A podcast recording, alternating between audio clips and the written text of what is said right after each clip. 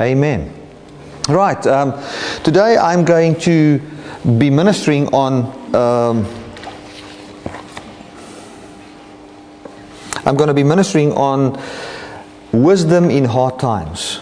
You know, many times we, we, we, we might be going through a hard time and we don't know what to do, how to deal with it. And most of the time, the hard times that we go through, um, there's not actually a lot of scripture in the Bible that deals with our hard times. Because most of the scripture in the Bible deals with the hard times of being persecuted for the gospel's sake. You know, so uh, you know, it's like, okay, what verses, what verse am I going to use to deal with my hard time? It's almost as, as if you know, if you look at the Bible and you look at the hard times people were going through. I mean, these people were killed for believing in grace, and now we struggle with our hard time because I struggle to pay the rent. You know, so it's, it's almost as if uh, their hard times and our hard times got nothing to do with each other. Yet the Bible does deal um, in where, where, Jesus talked talked about our hard times and what we worry about, and that is in Matthew six. And I'm just quickly going to read this. Um, it says, Therefore, take no thought, saying, What shall we eat, or what shall we drink, or wherewith shall we be clothed? For after all these things do the Gentiles seek. For your heavenly Father knows that you have need of these things.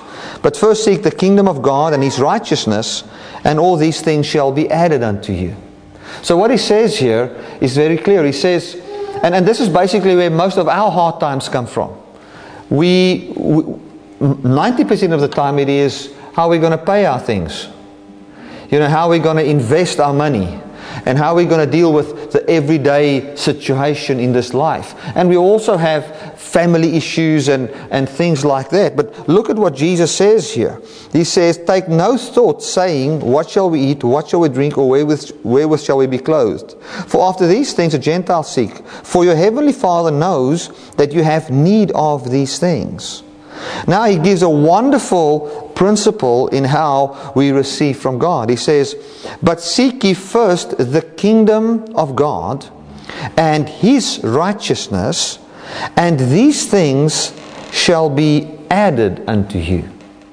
So what he's basically saying here is he giving, he's giving us a wonderful key in how to live in this world. In this world, he does not give us a key. Uh, the key is not to pursue riches. Not that he says it shall not be given. Neither is the key, uh, if I look at family life, for me to pursue a happy family. These are things that will be added unto us. Now, there's a big difference between pursuing something and having something being added unto you.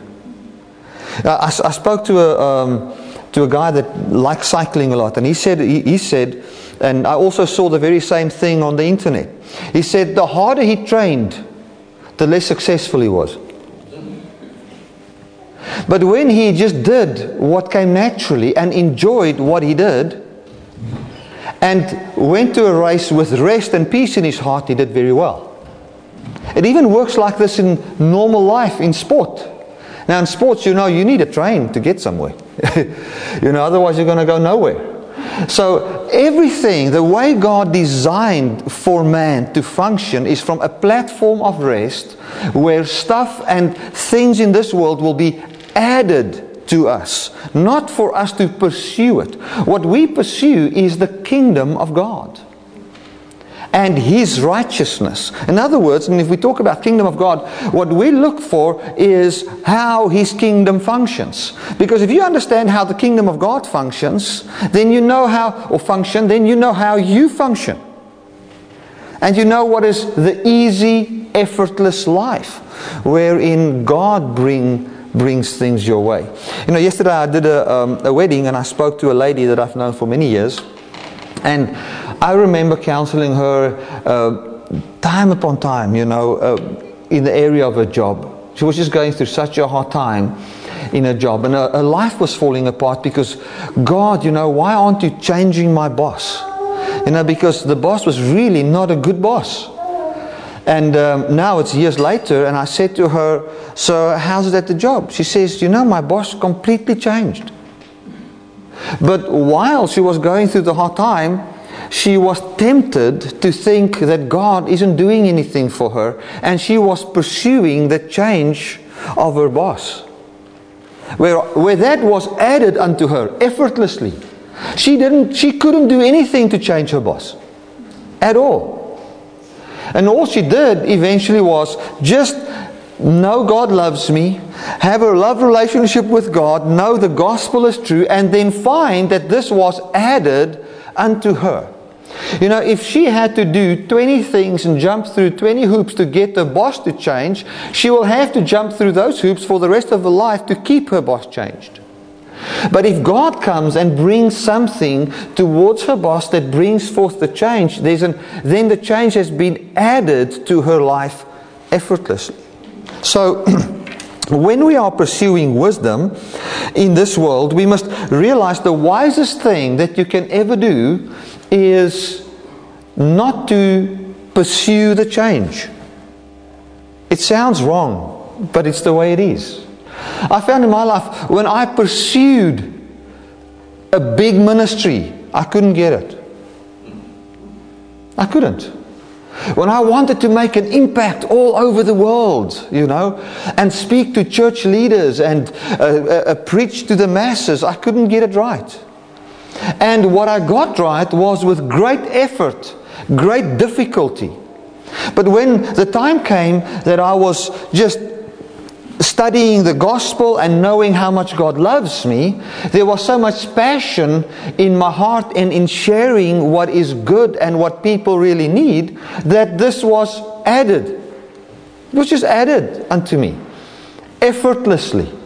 And this works exactly the same in business, in family life, in everything of your life. That principle works. And this is the principle of being loved by God to the point that peace rises in your heart. And once peace rises in your heart, you start to think straight. And then you know what to do every day. You know how to treat your wife, you know how to treat your child, because you've got peace in your heart.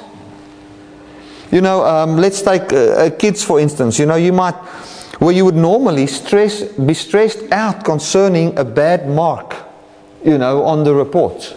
You would think, oh my goodness, this is the end of my child's life. You know, because he got 65. You know, it's like, oh, you know, I remember in my days, if you got 65, glory to God, man. it's like, hallelujah, die Here gehelp, die punte gemors. You know? well, anyway, so uh, I mean, it was like because you know these days, especially in South Africa, you need to get so such high marks to get into university to uh, om 'n beurs te kan kry and all these kind of things.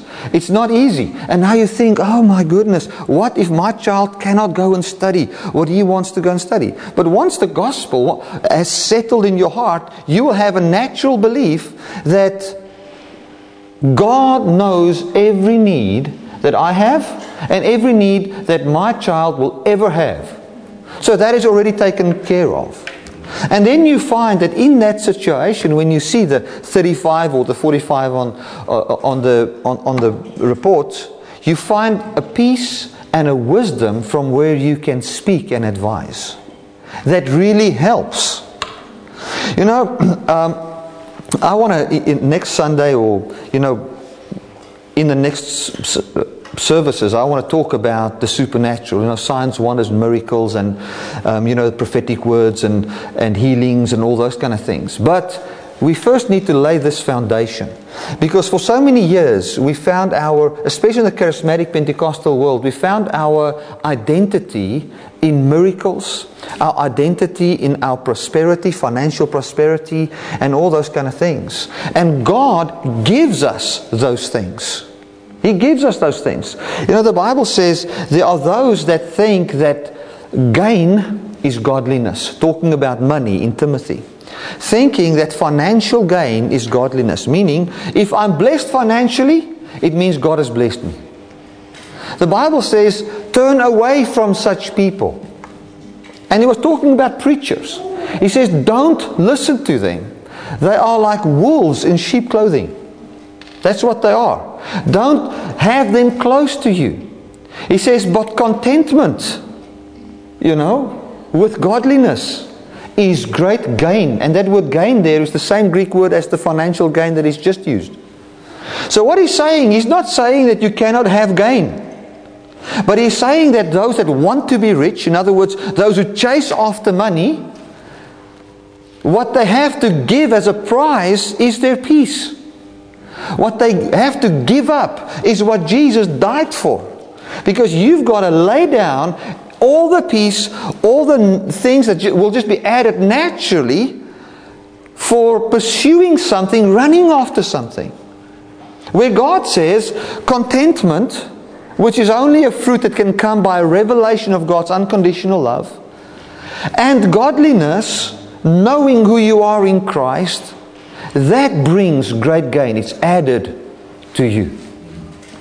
It's added to you. So we are not saying you cannot have healing, you cannot have prosperity, you can't have those things. We want to, I want to teach on how we can have those things and that it's our right as a Christian that we can have healing, that we can have prosperity, that we can have, you know, good things in this life. Yet, the problem was it was always uh, preached as the prize for my great faith. And what we try to do is we want, I remember when I was in Bible school, they said, you must first lose something before you can have something. Yeah. Then I was thinking, well, I'll, I'll lose this quickly for a week that I can have what I really want. So you never, you, you never get, and, and to a certain degree, what they say, um, if you look at it from the outside, you find, like with me, when I was so flooded with how much God loves me, that I didn't care anymore about the big ministry, I found the ministry was growing. But the key is not to try and get rid of your dream. The key is to be flooded with how much God loves you. The key is to be flooded with His care for you. And from there, you find a natural, peaceful life. You know what I said? I said to the Lord, I said, I'm not willing to let go of the peace you've given me for the spreading of the gospel of peace. Let me say that again. I'm not willing to let go of the peace God has given me to spread the gospel of peace. Because what will I spread? A frustrated person spreading peace. Uh, how does that work? now, the Bible says the wisdom that comes from above is first peaceable. So if you are in a situation where you need wisdom, the first thing you need to find, if you don't know how to do the next business deal, if you don't know how to treat your child or anything, you first need to come to a place where you, ha- where you are in harmony with God, where you find His Word about your life that doesn't matter how, what you possess, doesn't matter if your child ever makes a success in his life or not, doesn't matter if your child's going to stay in your house with you for the rest of your life, it doesn't matter. Where you come to a place place where what he says about who you are. My broer, je moet trek, jong.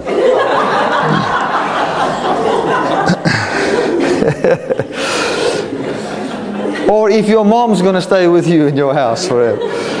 Um, where you find peace in the fact that you know I am fully in union with God.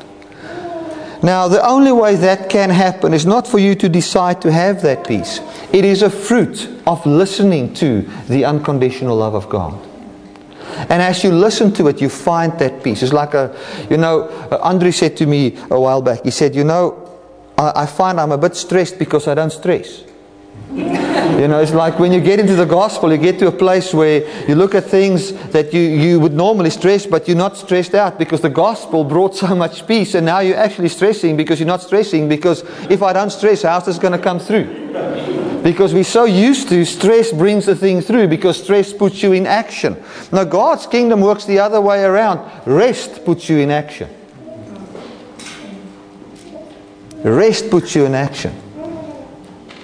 You know, so I'm training now to go uh, and cycle the, the burger, you know. So now I'm going to use some cycling examples.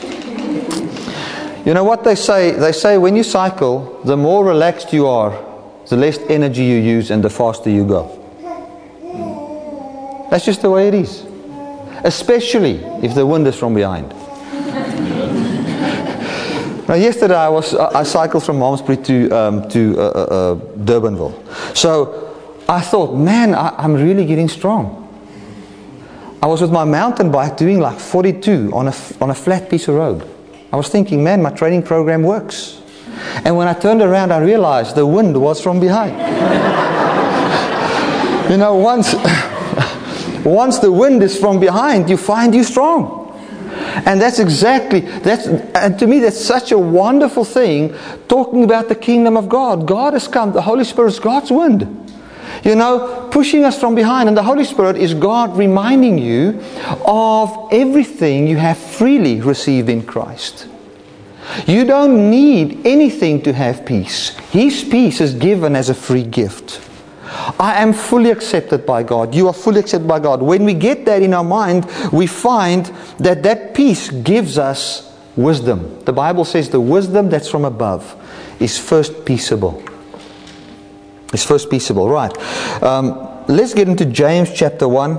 It says, uh, James 1, verse 1, it says, James, a servant of God and of our Lord Jesus Christ, to the twelve tribes which are scattered abroad, greetings.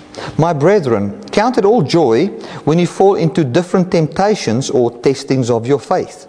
Knowing this, that the testing of your faith or the proving of your faith, the fruit of true faith, um, endures, works patience. He says, Count it all joy when you fall into different temptations. Now, we've always thought, you know, when I'm tempted to eat that chocolate cake, then I must now count the joy because God is bringing forth this testing over my path to purify my faith. That's not what it, say, it says there. The context here was being persecuted for the gospel. And this is what it says. It says, listen, you don't have to be afraid when, you, when they threaten you. No, we're going to persecute you. We're going to um, we're going to excommunicate you from the synagogue. We're to we're not going to do business with you anymore. This is what they were threatening these Jews with. And then this is what he said. He says, "Listen, count the joy when you hear those things because this is one of the attributes faith has. When it starts to happen to you, you find a gift coming forth in you called endurance." Um, and let me put it this way. When I look back at the time when Elena and I started out in ministry, we had faith, you know. We just believed this good news, this message of grace. We were preaching the gospel. And now when we look back, I think I've mentioned here before, we look back at where we stayed and what we drove. We realized we were poor. But when we were there, we never knew we were poor. Because faith brings forth patience. So we don't have to sit with this thing in our mind, oh my goodness, what is going to happen if this wrong, that this, this thing that threatens me, what if I lose this contract? What if, you know, the business I have closes down or that the people that I work for close down, you know? What then? I'm, I'm going to be in such a, listen, if you have faith, persuasion that God loves you, when that happens, you will find an attribute which is called endurance or patience. That's all. And then the Bible says, and as you continue in that patience, you'll come to a place where you lack nothing. I've seen it in my own life. I've seen it in the life, lives of so many people.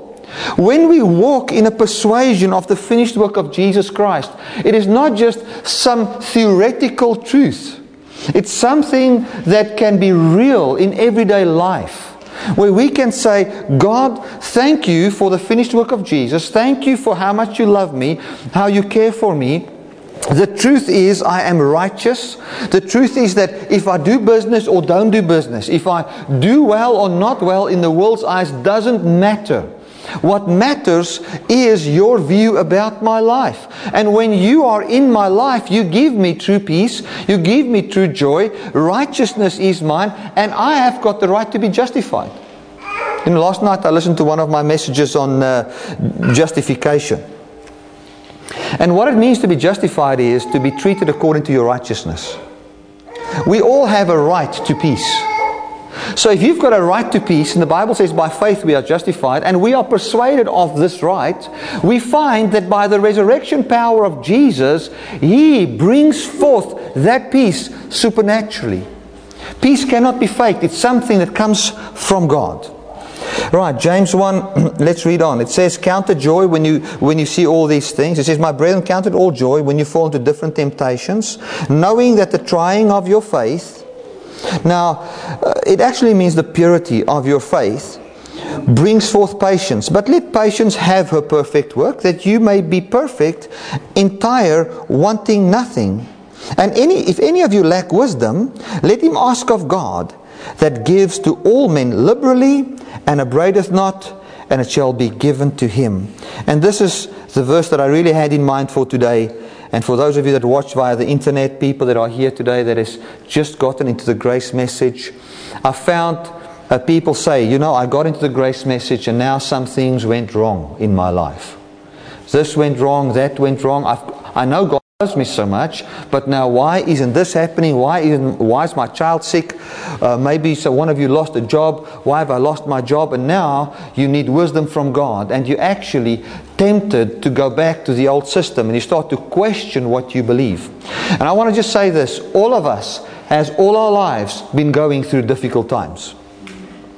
When you were under the law, you were going through hard times. I promise you. And now that you are in grace, you, the same hard time is maybe just continuing. Or you're still living in the same world, the same fallen world. And now what happens is when you were under the law, you questioned your work. You said, oh man, I must have not prayed enough. I must have not tithed enough. Or this or that. You never questioned the system, what you believed. You questioned your work. Now that you are in grace, and it's not about your work, what will you now question? What you believe.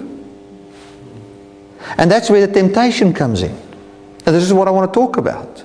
You know, if you come to this church or if you on online listening to the grace message, and now that you are in the grace message, maybe your child was rebellious for many years. And now you're in grace, now you think the child must change in a day. And now the child has not changed. Now you think, what I believe must be wrong. When the child hasn't changed when you were under the law, you were thinking maybe I'm not interceding enough for the child. But now you know it's not about your intercession, it's not about all those kind of things. So what must I question? It must be this new grace teaching. And you want to fall away from the truth. True wisdom, the Bible says, listen to this. If you need wisdom, ask of God that will give to all men freely and upbraideth not. Die Afrikaans sê hy wat nie verwyd nie. If you need wisdom, ask it of God. Maybe you're going through a hard time, you don't know why, you don't know how. The context of James was persecution. They were persecuted for the gospel. And they needed wisdom in how to handle the situation. And this is what James wrote. He says, Ask God for wisdom. But know this you will get it for free, and He's not going to, uh, in the Greek it says there, take account of the past. Now, in the context of James there, taking account of the past is using the old law to advise you. Because what happened to the, to the Jews here, they were persecuted, and then they said, No, God told us to go back to Judaism. And now James comes and he says, Listen, no, no, no, no. If you want wisdom from God, you know, ask God, and He, whatever He gives you, will always be free. So you can't go back to a system where you need to work to get. Plus, He's never going to take account of the past. So if you are in financial trouble, God, ask God for wisdom, knowing this. He's never going to go back to Malachi 3 on the tithe to give you advice on how to get out of your financial stress. He upbraideth not. He takes no account of the past. He's not going back to legalism to get you out of your trouble. As if grace works, but when trouble hits, we go back to what really works, which is the law, to get you out of this. No, no, no. He's not going to take account of the past. He says just stay in faith. In other words, uh, stay in faith doesn't mean try and concentrate harder. Stay in faith means stay in the persuasion that He paid for you, that you are fully qualified, that you are seated with Him, that nothing can separate you from the love of God, neither height, depth, angel, or demon. Nothing can separate you from the agape of God. He's demonstrated his agape towards you while you were a sinner, and it's never going to change, for he is love. Like I said one Sunday, as this pulpit is wood, if I touch it and I feel happy and I've just given somebody a thousand rand and I come here and I touch this pulpit, I will get the, the, the sensation, the feeling of wood. And if I've just beaten somebody up, and I come here and I touch this, all this pulpit can give me is the feeling of wood because it is wood. God is love. Doesn't matter what you do. When you get in the presence of love, all you can experience is love. That's who He is. Okay? So stay in faith, stay in that persuasion. And when you want an answer, seek your answer to and have your mind open that the answer will come from the grace perspective. The whole concept of what Christ has done, seeing that wonderful love, having that influence your heart so that who He is can be born in you by His resurrection power and not your effort. So, when I go through a difficult time or I don't know how to deal with things, this is what I do. I pray expecting a grace answer. That's what he's basically saying to the people there. God's never going to tell you to go back to the old system. That is not the answer. That's the problem. And most of the times, the problems we live with and the fears we live with is still some residue of the old system. The worst thing ever would to be go back to the old system. We embrace the new. Amen. God has come to give us a victory that is for all people. What I mean by that is the guy in the Zambia bush is in victory, and the guy in Houghton is in victory.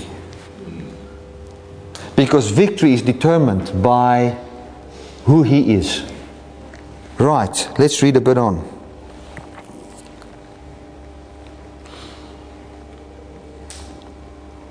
But let him ask in faith, not wavering. Let him ask in a full persuasion of what Christ has done, not wavering.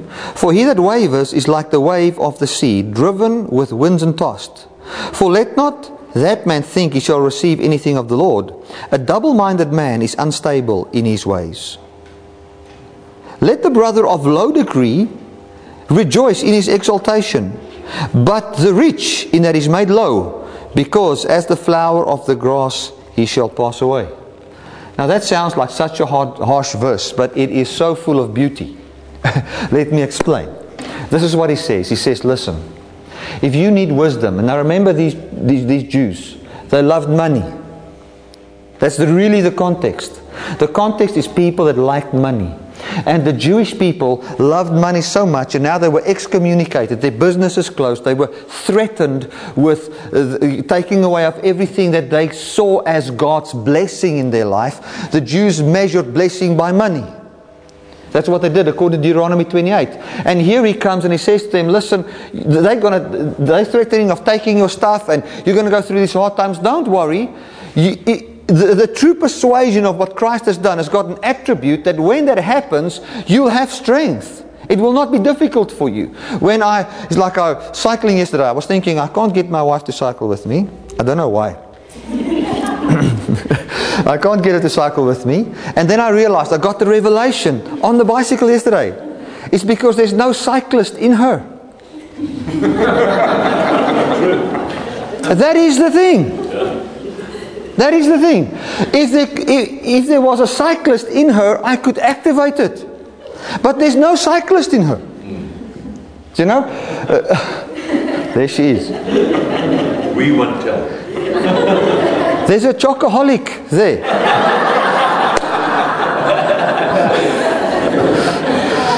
so I know how to make her feel good. You know, buy a chocolate.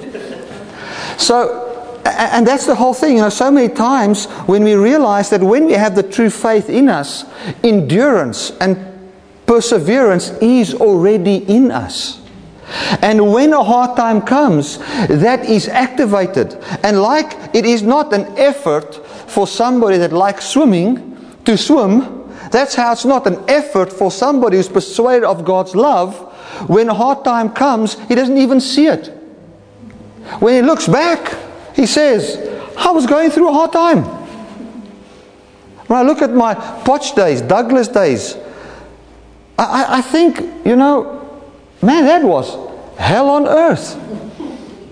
But when I was there, I was just happy because God's good. And now I'm just happy because God's good. Maybe I look back 10 years from now and then I'm, I was suffering today. I don't know. You know, we'll see. but it doesn't feel like suffering.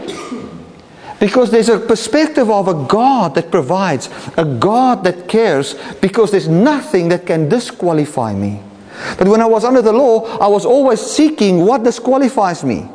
It was a wretched life. It was a life of if something goes wrong, what's wrong with me? And why doesn't it go better?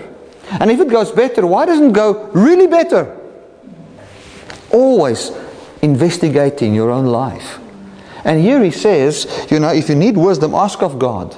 And then this is what he says, but don't be double minded. What is double minded? And these Jews were double minded. They still believed that the world system can define you. And they also believed in grace.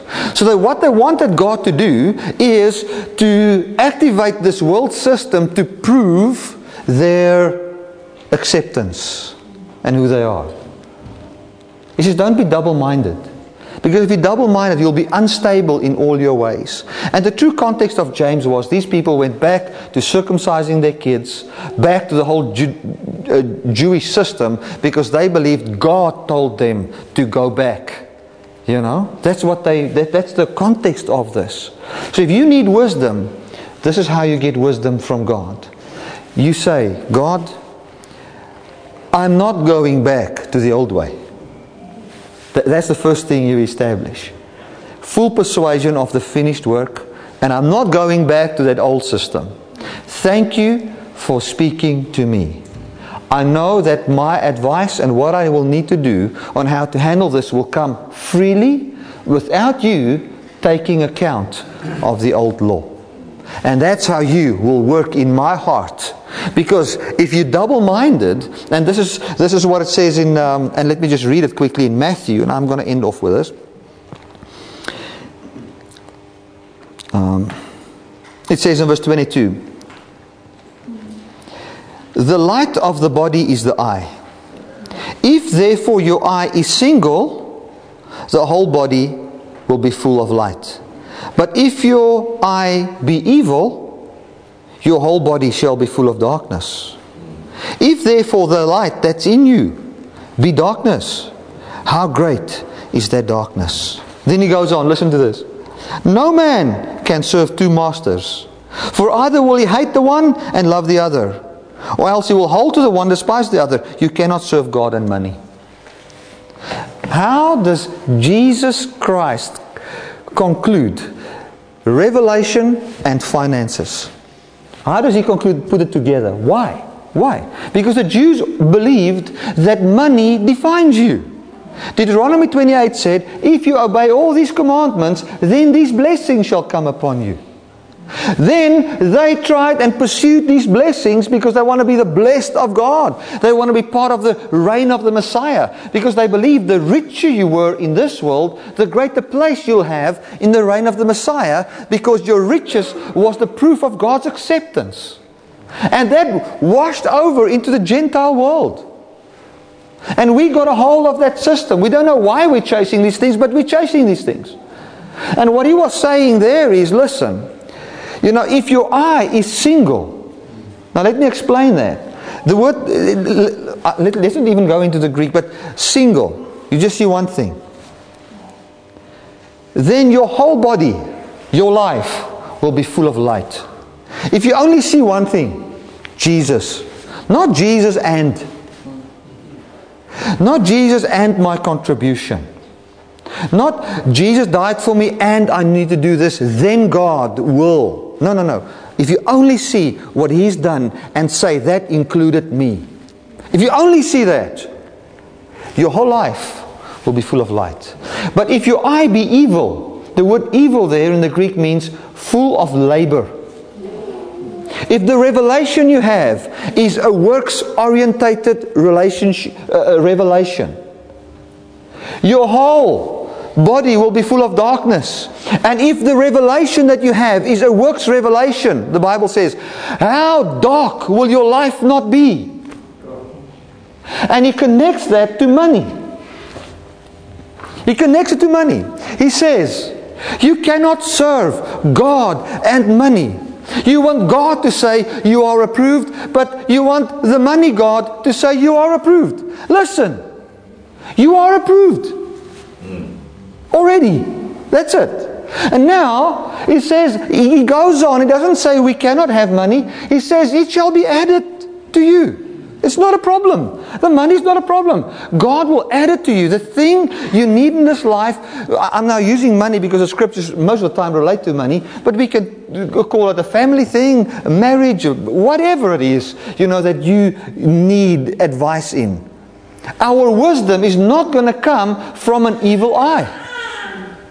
Our wisdom is going to come from being single minded. You must be single minded and narrow minded. Some people say you are just narrow minded. Hallelujah! I always try to be narrow minded. He loves me, He qualified me, and He gave His Son for free. How much more shall He not give us all things? So now I rest. What did I do for Him to give His Son to me? Nothing. So why must I now activate Him to give me anything else? The way He gave His Son is the way everything else comes. What motivated Him to give His Son was me, not what I do, me. Who you are motivates God. And He even works desires in your heart. Glory to God. And that desire, you just say, It's okay, God. And then you rest. He brings it forth. Hallelujah. And that is how, that is the pathway of wisdom.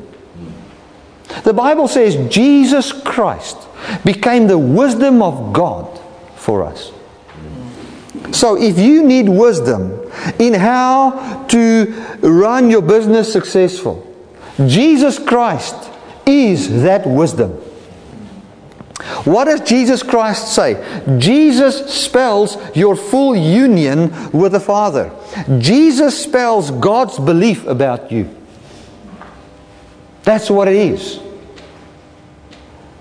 So when we apply that wisdom, like I said before the service, what's true there is not true just for the world, but I want to, it must be made personal. It's true about me.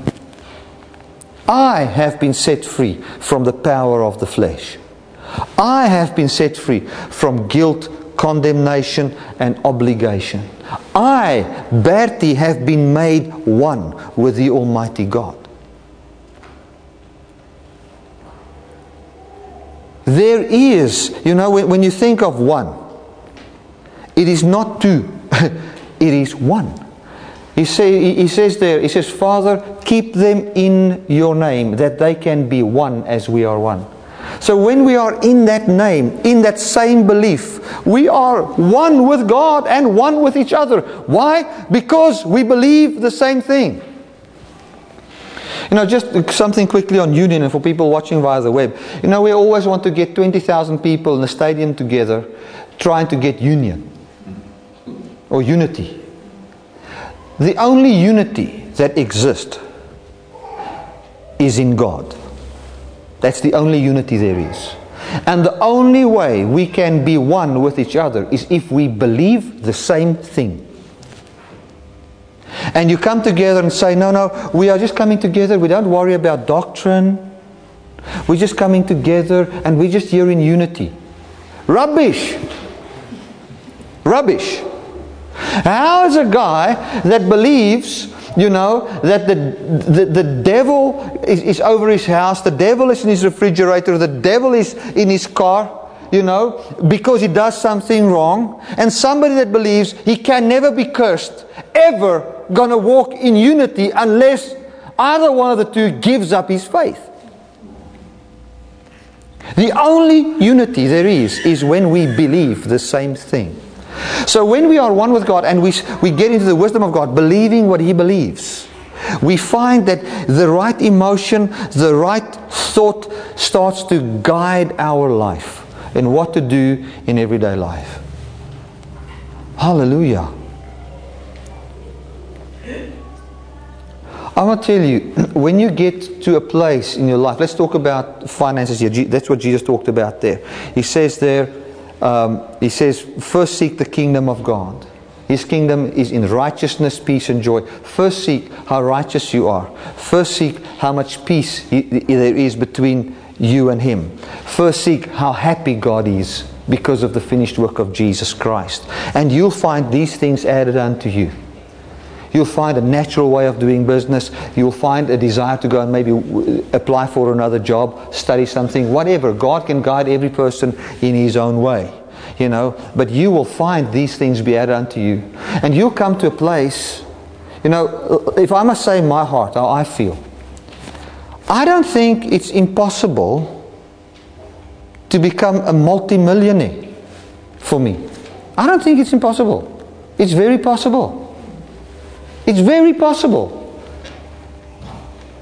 If I want it, I can have it. But the thing is, do you want it?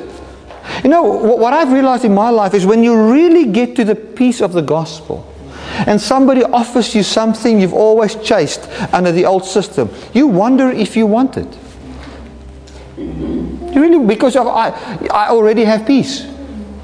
It's like if you've just eaten a big steak. Okay, you are now satisfied. And now people offer you the nicest steak. You can now have it if you want it. So it's not hunger telling you anymore what you want because you're satisfied. And I want to say this you don't know what you want until you are first satisfied with how much God loves you. Or let me put it this way you don't know what you want until His love has satisfied you. You don't know what you want. It's what the world tells and the advertising campaigns that forms your desire and your want. And then we want to use the name of Jesus, trying to get God involved in the advertising campaign to have my identity from this big billboard. And what they think is the best phone for me to have. It's crazy. But once love has satisfied your heart, then you really know what you want. I mean, I, I, have I've had many people come to me say, Bertie, I want to write you a book, I want to do this, I want to do that, and whatever. And some of them I said, okay. Others I said, no. I, I don't want that now. But somebody will write you a book and, and they'll pay for it. That's okay. But I, I don't think I want that book now. But you know, Bertie, you can sell that book. And you know, you've got a lot of, it, you've got 5,000 friends on Facebook. You'll quickly sell two or 3,000 books. You know what that means? That means you're going to have more money. But the person of God, in his person, all my needs are already met. So now, must I now do this if I don't feel I want to? Now that might sound like an ungrateful life. But I want to tell you that is the life of peace, man. That's a true life of peace. And in that situation, you can have wisdom on what to do. And you know what I look I look at books for instance. I see a guy brings out a book and then 8 months later a revised version. and then a new title explaining the revised version. And then people buy the thing every time. And he writes all the time correcting all the stuff he wrote in the first book. I can't live like that. So I want to just say this God has come to give us wisdom. If you need wisdom, if you go through a hard time where your faith is attacked, in other words, where it says, you is this good news really the truth? You know, if you need advice on how to deal with any situation, don't be double minded. Don't think, okay, maybe there is an answer in the old system. That double mindedness, the Bible says, makes you unstable, and the answer you get if you're double minded, don't think it comes from God. That's what the Bible says. If you're double minded and you get an answer, it wasn't from God. I don't say it wasn't supernatural. It might be supernatural. You know, this person came and that confirmation with this scripture. No, I don't doubt the, the miracle behind it. All I'm saying is the source of the miracle is not God. It's not God that gave you the answer.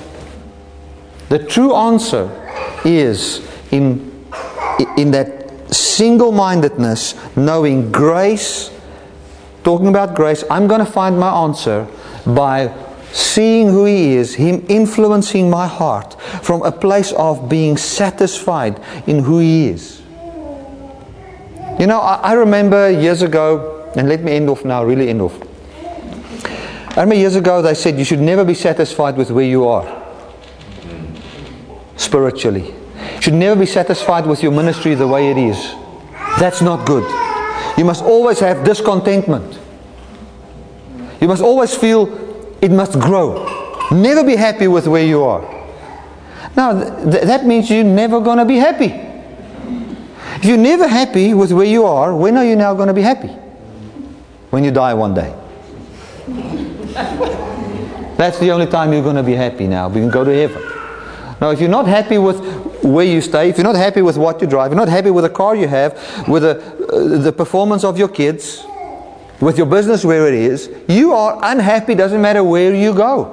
And then you want to persuade other people to be like you. No, there's enough trouble in the world already.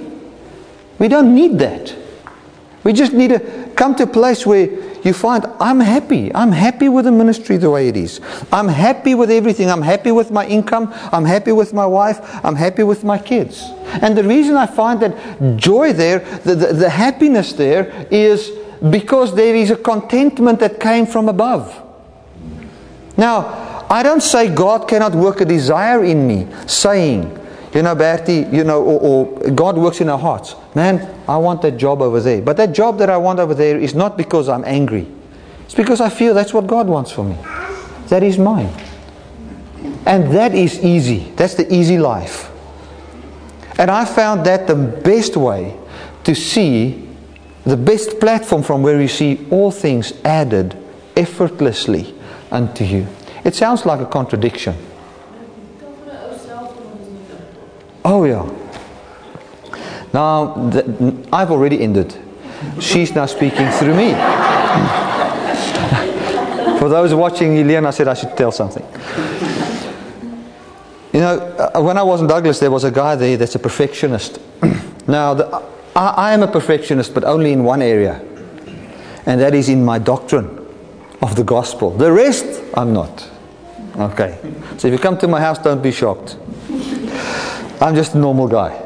Guy that's not a perfectionist. So, I had this, I don't know if you remember the, the, the iMate phone that came out years ago. That flipped open, like, no, it, I think it flipped open and it was the first touch screen that came out. HTC, it became HTC later. And uh, this guy, um, in, in, in the town he worked, he's, he's this perfectionist computer guy and he, he got one of those phones, you know, and he's got a little pen, you know, and and then I was thinking, oh God, I also want one of those phones. You know? And then, um, het ek toe een He said you will never get. Oh yeah. So, so then he said, he said, he said, no, there's too much papers in your car. God will never give you a phone like that.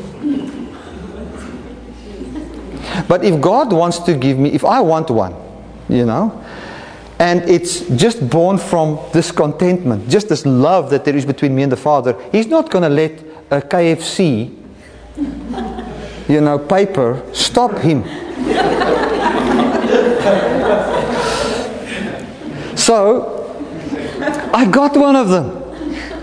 And the guy says, Well, I don't believe this. I said, Look here, man, I got one. And it wasn't, I think it was two months later, I was a bit, absent mind or something? The thing fell out of the car and I drove over it. So now it was completely buggered, you know, just like finished. So I said to the guy, ah, you know, I lost my phone. He says, yeah, you see, God took the phone away. and I said to him, watch this. I'm going to have another one. And as I spoke to him, someone else entered the office. And she said, You know, I don't like this phone that I have. She says, Bertie, do you want it? I said, Yes. While I'm standing there at his table, I got another one. I said to him, You see. He just shook his head and he still doesn't believe until today. You know, and what, what the whole thing is now we were cleaning the house and we found that phone. It's now old, broken thing, finished. You know, the phone lost two years, it's finished. And we got the phone and we look at it. It's really an ugly thing. Back then it looked like an S4 now, you know. It was just an ugly thing. And I would think for God to say, I cannot reward you with this ugly phone. you know, if you're not obedient enough doesn't make sense, you know. It's like looking at an, an S4 10 years from now. You think you, you saw that was God's blessing. But what does God think of the thing? It's just a piece of plastic. It's just a nothing. But we find a whole identity in that. You know, so let our wisdom not be uh, influenced by the wisdom of the world because Jesus Christ is the wisdom of God for us. Amen. Let's pray together. Father, I want to thank you that we can be here together. Father, I especially want to pray for that person that you showed me. I don't know who it is, Lord, but that every now and then feels that they want to take their own life. I just stretch forth my hands as the symbol of your hands of compassion that just reaches out and heals hearts. Compassionately embracing, loving. Loving so much that you would even in a service like this say through someone else, I know about you. I'm with you. Jesus, I'm thinking of the verse in John where you said, You will leave me and I will be alone, yet I will not be alone because the Father will be with me. He will be alone, yet he will not be alone. And I want to just say this word to you. You might say, I'm alone. But God says you're not alone. He's with you. And He encourages you and He strengthens you. And know His warm embrace towards you today. He loves you dearly. He loves you dearly. I also feel just uh, a word of knowledge, you know, um, especially towards children, raising your kids, you're just feeling so stressed out. Will my child ever, ever make it? Will he ever be successful? Will he ever just have a normal life? I just feel the Lord says, sooner than what you think. Sooner than what you think. Have your joy in me and not in him. Thank you, Father. Thank you, Lord, for healing hearts, caring for people. I declare every person here blessed in every area of their life, flooded with wisdom and knowledge in the resurrection of Jesus Christ. Amen and amen. Amen. Make sure to order some of the CDs. Those of you that want to give, I remind you of the giving in the back.